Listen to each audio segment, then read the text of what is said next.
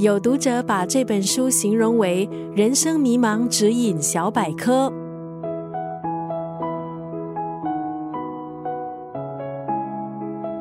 今天在九六三作家语录分享的文字，出自韩国绘本《谢谢你的存在》。这本书献给对人际关系、梦想感到疲惫的人。书里一共有五个章节，主题就包括了友情、爱情、各种人际关系的相处，还有面对未来挫折的态度。作者林玉珍以丰富抢眼的颜色、大胆的笔触，展现了韩国年轻人的生活面貌。在阅读的时候，仿佛是在看一部关于青春成长的韩剧。文字内容贴近我们面对的现实，还有心理问题，特别针对年轻世代对未来所感到的迷茫还有困惑。作者像代言人一般说出了他们的心声。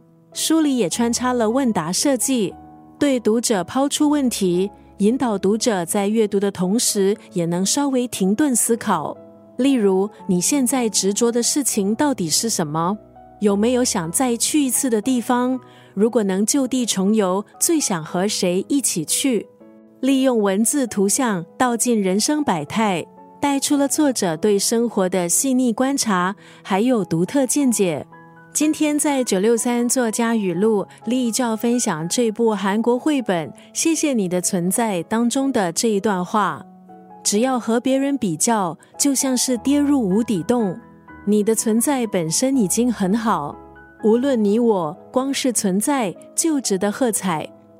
生活中虽然有挫折，但是我们总会遇见温暖的人事物。用轻松的图文描述日常，练习认真感受生活中的大小事，从中更加认识自己。只要和别人比较，就像是跌入无底洞。